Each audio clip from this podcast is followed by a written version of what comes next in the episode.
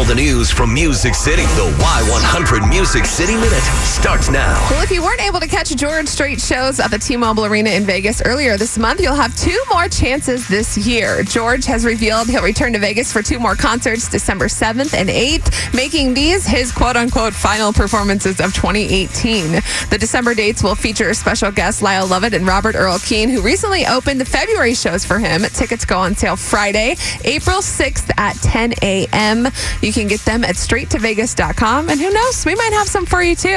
The 14th season premiere of The Voice is on tonight at 7 on NBC. We cannot wait to see Blake and Adam battle it out with their wits and sarcastic comments. Kelly Clarkson and Alicia Keys joined them this season on the show as judges as well. We told you about new music on Friday from Casey Musgraves. Well, she will also be on TV tonight on the Tonight Show with Jimmy Fallon.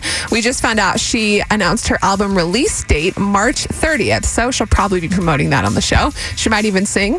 Speaking of new music, Cole Swindell fans, the wait is over. His new single is called Break Up in the End, and it's all about doing all the special loving things that you would normally do in a relationship, even though you break up in the end. It's so sad. Girl, I still make it with you over and over again and again, even though we break up in the end. I was listening to this on the radio yesterday, and I was riding with my girlfriend. She goes, "Why are we listening to this?" I go, "No, I just wanted to hear us do a song. It has nothing to do with us." There's no subliminal messaging.